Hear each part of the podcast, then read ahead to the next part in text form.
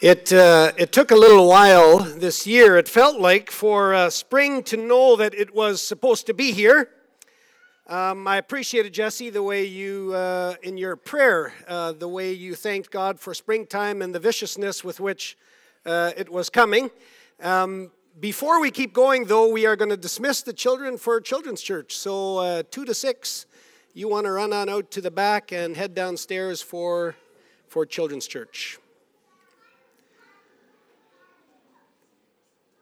Uh, not quite sure uh, how safe it is to say this here. I'm not totally sure what type of uh, fanatic sports fans we all have here and who they all root for, but somebody told me that, um, that the reason why the weather pattern was a little confused this spring, um, and the reason why spring didn't actually know that it was supposed to show up was because the Maple Leafs were still playing hockey. Now that that has been rectified, apparently spring has come in full force. It knows that it is time to be here. I know that I've mentioned this before, but I can't help but, uh, but be excited when I see the action start uh, in springtime, particularly when I see the action uh, on the fields. And uh, that, that kind of kicked into full gear. At least it felt that way from the sidelines this last week. And um, you know, part of that simply is, I think, the excitement of knowing that the uh, that we can finally kind of say goodbye to winter and and the frigid temperatures of winter, the coldness of winter, and uh, we can finally begin to anticipate again a much more pleasant uh, temperature.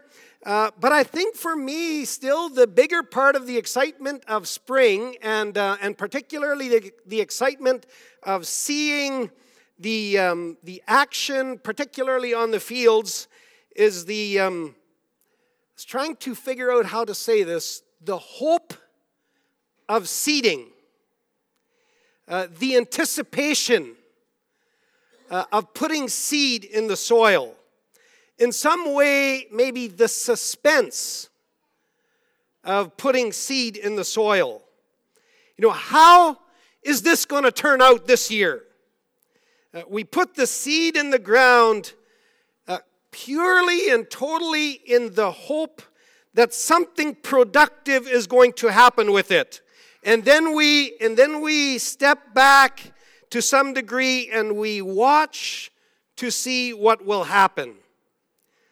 Uh, many of you, I think, have seen or experienced or maybe even helped uh, children to experience this excitement in a way where you where you put some seed in the soil together with a child and you try to explain to them this concept and this idea that, that this seed is going to somehow begin to grow and begin, to become a plant.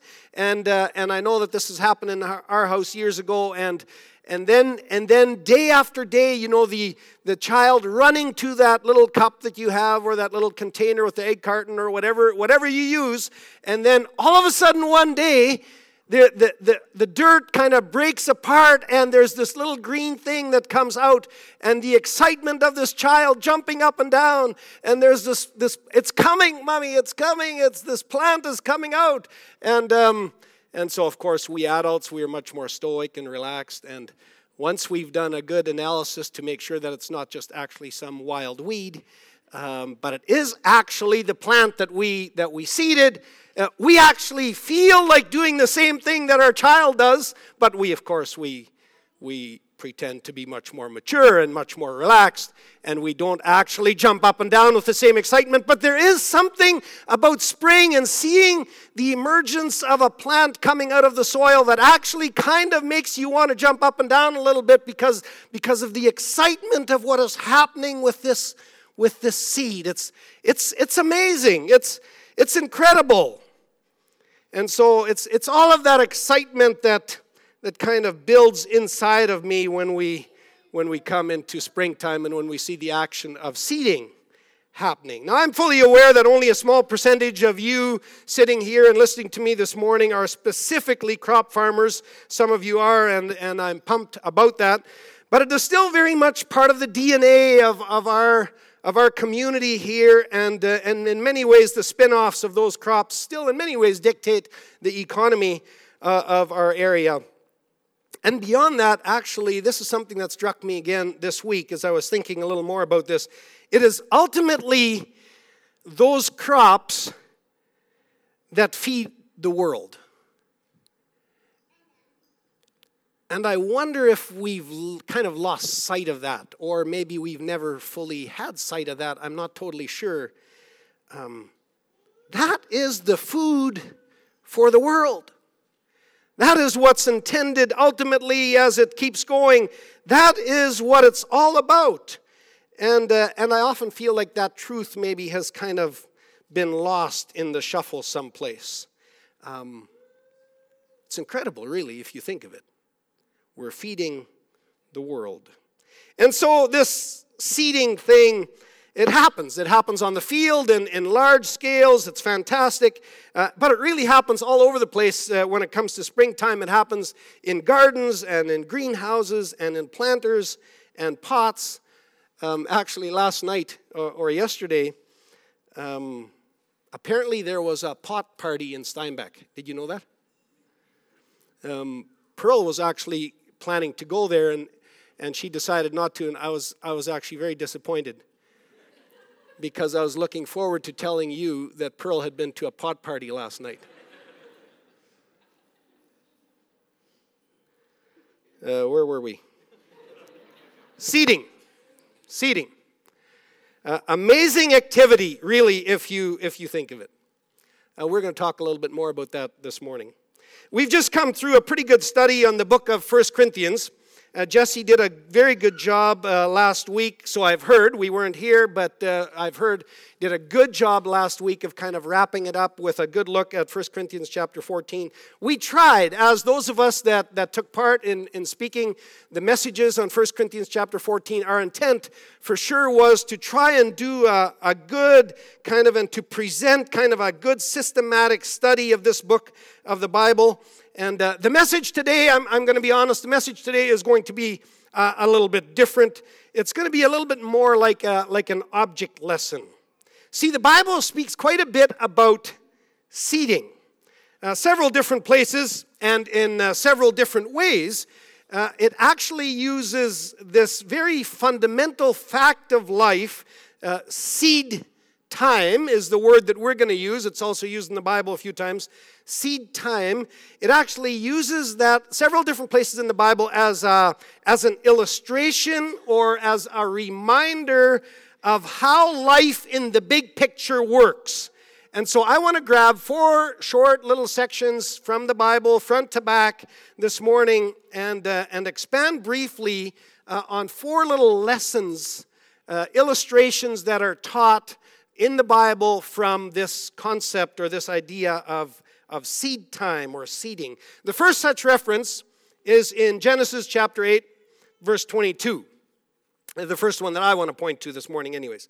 Uh, the few, huge flood Noah's ark, Noah's flood uh, has just finished happening. The waters have receded. The ark has come to rest, and God has invited Noah and his family to come out of the ark and to step back onto dry land and basically to start life in the big picture, to start life over again. And this is what God says at this moment in, in Genesis chapter 8, verse 22.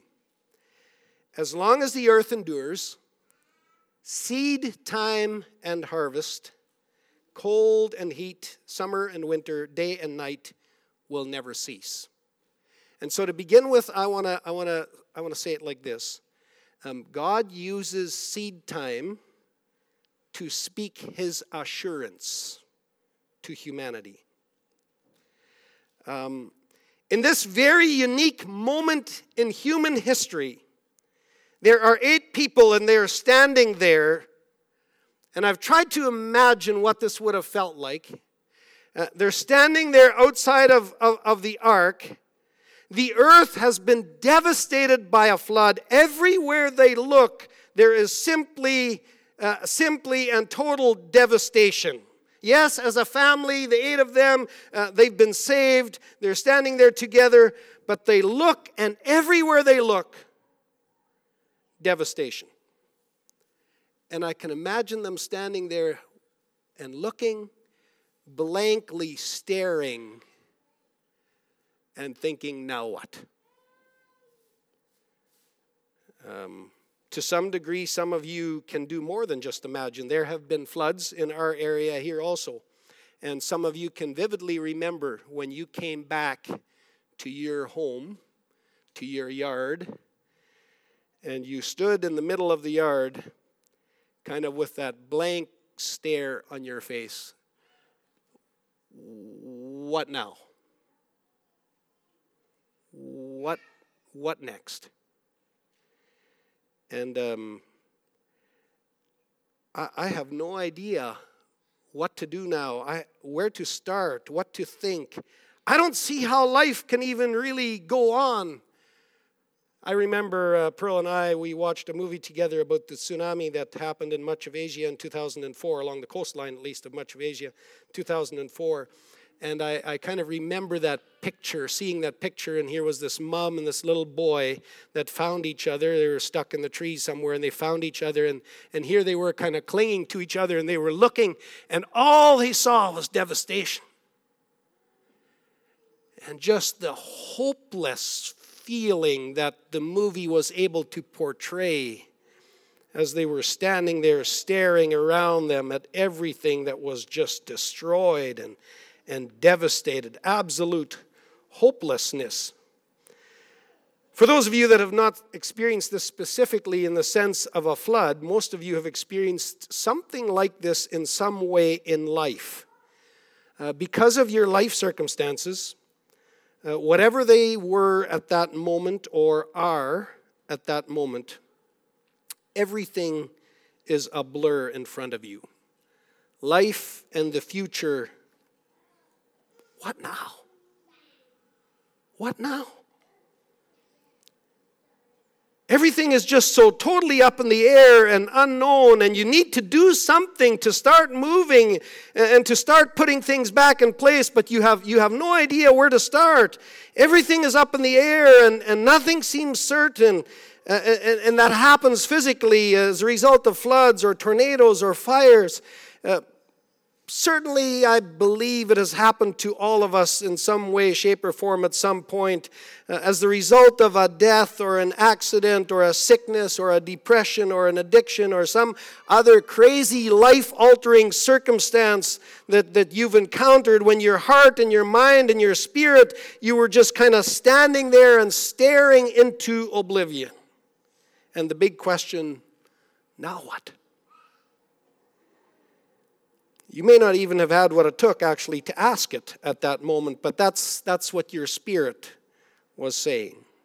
So try to imagine for a moment. Here, here are Noah and his family, and, and, and physically and psychologically and emotionally and spiritually, you have to believe that they were just kind of in a haze and a fog and a blur, nothing clear, nothing certain.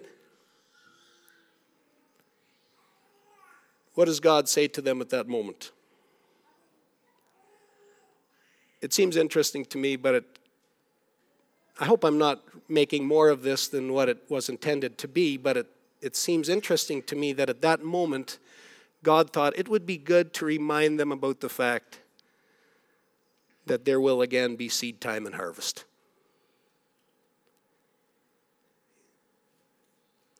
As, in fact, I'm going to remind them that from now on, always, there will be seed time and harvest. And so God uses this seed time and harvest picture to present a promise to Noah and his family. As long as the earth endures, seed time and harvest. God's promise, God's assurance. Sometimes when life gets very fuzzy and, and we don't know what and how and where, uh, God wants you to hear his words of assurance. And somehow God's promises can be heard well. I was going to say best in the context of a reminder about seed time and harvest. And God says, in the picture of seed time, God says, Here's my assurance to you. You're going to be okay. Keep going. take the next step, and the next, and the next. And so that's kind of my first seed time truth that I want to point us to this morning. I think it's pretty relevant across the board for all of us. God's assuring promise. And so, as you look at seeding, as you look at plants emerging from the soil, know that it's, it's a little message from God of assurance. The cycle will continue, the earth will keep turning, life will keep going. I've got you. Second seed time truth that I want to point to I'm going to say it like this um, God makes things grow. And I'm going to use a little section from 1 Corinthians chapter 3, verses 5 to 7. Uh, the last of that you're going to see up on the screen also. Uh, it says this What, after all, is Apollos and what is Paul? Only servants through whom you came to believe, as the Lord has assigned to each his task. I planted the seed, Apollos watered it, and this is where you pick it up on the screen. But God has been making it grow. So neither the one who plants nor the one who waters is anything, but only God who makes things grow. Um, about three years ago, I preached a message here as harvest was about to begin and get into full swing, and I hope a few of you remember at least this little word that we used over and over, and that was the word first fruits. In Exodus chapter 34, God outlines for the people how, how they are supposed to do their spiritual holidays in that Old Testament time and, and their festivals and their feasts. And God says to them that every year they're supposed to celebrate three very special uh, feasts or festivals. And each of them had a very specific purpose, and the timing was significant. One of them was called the Feast of Weeks, where they were to celebrate the first fruits of the crop.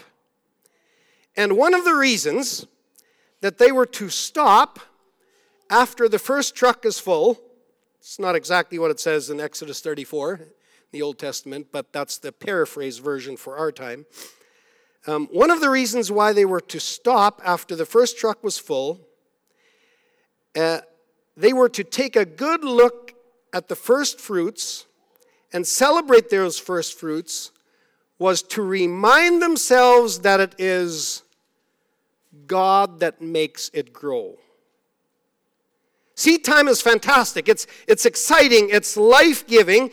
But it's only that because of the anticipation and the hope and the assurance that this seed that you are putting into the ground is actually going to grow.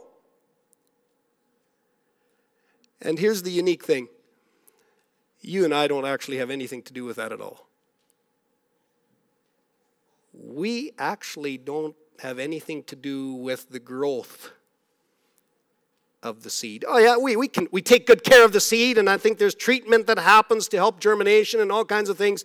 But but once the seed has germinated, Oh, and you can do some spraying to help eliminate some of the competition, absolutely. But for that seed, for that particular, and you can give it a little bit of fertilizer, but you cannot make it grow.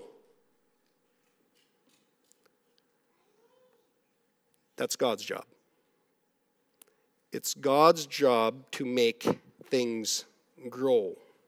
And sometimes I think that maybe we take that for granted. And and maybe legitimately so, because I mean, after all, it's happened year after year after year. There's a, there's a, there's a consistent um, pattern here. It always happens. And so, I mean, obviously, it's going to happen again this year. And that is exactly why God asked them to do this celebration or this Feast of Weeks, the, where they celebrated the first fruits, is because He acknowledged and recognized that unless I, I'm going to ask these people to stop, they will forget about the fact that actually it was me that made it grow in the first place. We put the seed in the ground, and then we stand back and we wait two months, and then we come back and do. I know there's a little more to that, and I, I, I already said that. But God makes it grow and mature and ripen.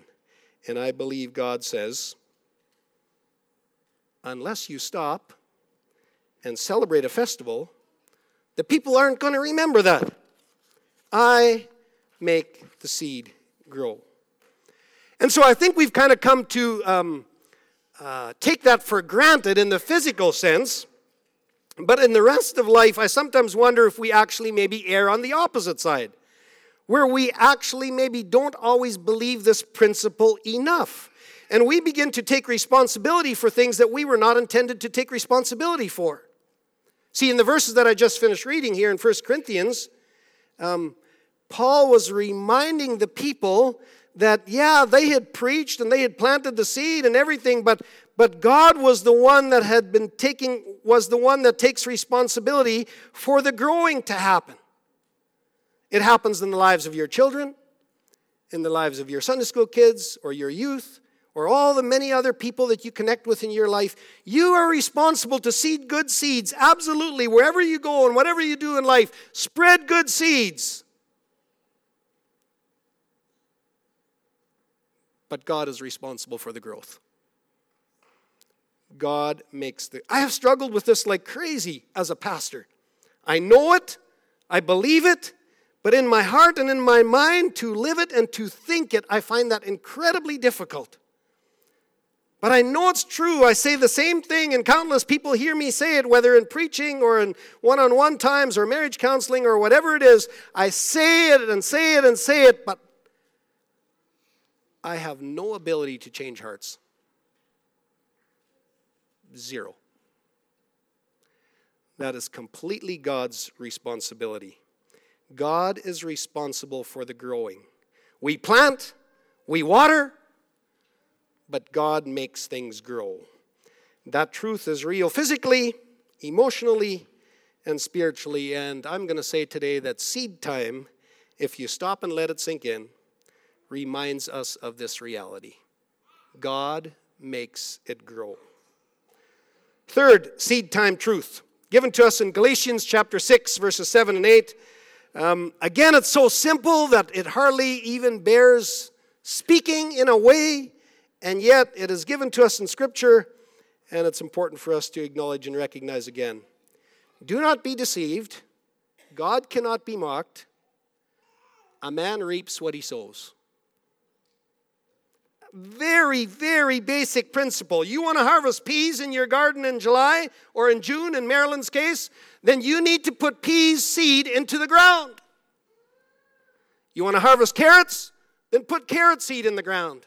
You want to harvest beans? Then put bean seed in the ground. We know that. It's, it makes, it's, it's, you want to harvest canola? Then you better auger canola seed into the seed wagon. You want wheat? Make sure that it is wheat that you are augering out of the bin and into the truck that's headed for the field. It's about as simple as it gets. You want to pick apples from your tree in a few years? Well, then you better plant an apple tree. Make sure you pick the variety that you want. That's just how it works. As mysterious as the actual germination process and the growing process is, this principle is not mysterious at all. You reap what you sow. Physically, for sure. But it's also generally a life principle. Generally. Yes, there's exceptions. Pearl and I traveled to Graysville last weekend. We preached in a little Mennonite church there last Sunday. One of the people that attends that church is Lynn's Rance's brother. I don't see Keith and Lynn here this morning. Uh, maybe they're on a motorbike someplace. Who knows? Hopefully not, actually. Oh, there he is. Right on. The motorbike, the wind blew him in. One of the, uh, one of the people in the church is Lynn's brother, Alan. And we had lunch together with him, and it was a treat to have lunch together with him. And he was telling us about one of his apple trees. Um, and he has grafted branches into that tree. In fact, he told us that he had grafted three different types of apple tree branches into one tree. So he actually gets four different types of apples from one tree. This is way beyond me. And, uh, and I was wondering if maybe we could use this as an illustration of the fact that in life, too, there's occasionally exceptions to this rule of, of reaping what you sow. Maybe it's not good. I wanted to share the story, anyways. Maybe you don't always reap what you sow. I still believe, though, that it's a fair principle. In general, it's still an accurate life principle, and it's, it's accurate in the positive direction, and I would also say it's accurate in the negative direction. A few weeks ago, we spent time here talking about, about loving people and, and pouring your heart into other people's lives and giving of yourself for people. And, and I'm going to say today that when that is a life pattern for you, that comes back to you. You reap what you sow, generally speaking. When you decide to put yourself into your job wholeheartedly and you don't complain and you work hard and you do excellent work, regardless of whether your boss is watching you or not, there will be rewards. You reap what you sow. You take the time to feed yourself with the Bible day in and day out, that changes what you harvest at the end of the day. You take the time to teach and train and discipline and play with your children, that has an impact on the crop that you harvest later. That doesn't ensure that everything will be perfect. That's not what I said, but I said it will have an impact on the crop that you harvest later. You listen to music and watch movies that build up your values and your morals. It impacts the crop that you will harvest later on in your life at some point. You speak positively toward people and you build people up and bless them and encourage them. That will impact the kind of crop that you will harvest later. You reap what you sow. And the same, of course, happens on the, on the other side of the coin or on the negative side of the coin. You make it a habit to break the law, whether in traffic or with your taxes or in business, that will impact the harvest that you can expect down the road. You want to mess around with too much drugs or too much alcohol or pornography or illicit sex, whatever it is, remember the very simple and basic life principle you reap what you sow. Let me quickly add a fourth seed time principle. This one is found in John chapter 12, verse 23 and 25, or 225. Um, Jesus replied, The hour has come for the Son of Man to be glorified. Jesus was speaking this to his disciples just before he was going to go to the, to the cross, just before he was going to die, just before he was going to sacrifice his life. Jesus speaks these words The hour has come, it's just around the corner, for the Son of Man to be glorified. Uh, very truly, I tell you, unless a kernel of wheat falls to the ground and dies, it remains only a single seed. Uh, but if it dies, it produces many seeds. Anyone who loves their life will lose it, while anyone who hates their life in this world will keep it for eternal life. Seeds die and give new life. It's interesting, really, this seeding thing that happens in spring. Um, you go out and you buy expensive seeds, and then you put them into the cold, wet ground to decay. Right? It's essentially what you do with a seed. We want those seeds to die.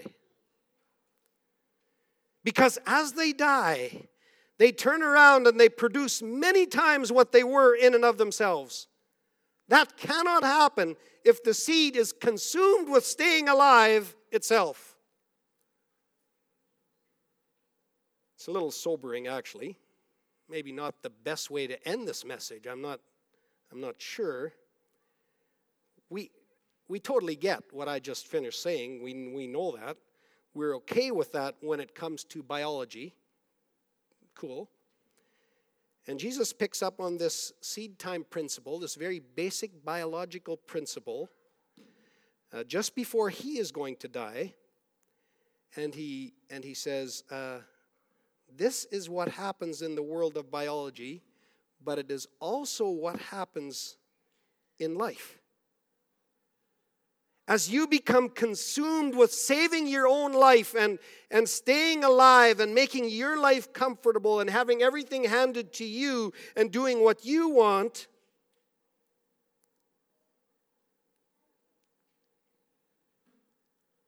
if you can turn around and let go of that and become less consumed with saving your own life, less consumed with making your life comfortable, less consumed with having everything handed to you, less consumed with everything going your way, and you begin to have an impact on others. And as you share what you have with others, up to and including your very life, Jesus says, amazing things will happen. From your one seed, when you are willing to allow it to die, Jesus is actually pretty clear about this. If you want to be one of my disciples, disciples follow their leader. Actually, the very definition of the word disciple is follower. If you want to be one of my disciples, Jesus has asked that question what, what, what are we supposed to do if we want to be one of your disciples? And Jesus says, Deny yourself, pick up your cross, and follow me. That's what it's all about to follow Jesus. And then Jesus says, You know what happens to seeds, right? That's the exact same thing that, that I'm telling you that I desire from you. When seeds are willing to die, they begin to really give new life. So there you have it. Seed time, exciting time of year. Uh, also, a time to give a little extra thought, I'm going to suggest today, to the life principles that are illustrated by this very activity of seeding in the Bible. Amen.